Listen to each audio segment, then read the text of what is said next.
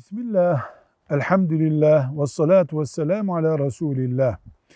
İlk defa iş hayatına atılacak genç mümin kardeşlerimize üç tavsiyemiz var. Birincisi insan becerebileceği, kabiliyetine uygun sevdiği bir işe girmelidir. Eğer çok acil zarureti yoksa. Herkes babasının işini devam ettirecek. Herkes memur olacak. Herkes fabrika sahibi olacak diye bir kural yoktur. Allahu Teala hepimizi bir kabiliyetle, hepimizi bir boşluğu doldurmak için yarattı. Kabiliyetlerimize ve fırsatlarımıza dikkat edeceğiz.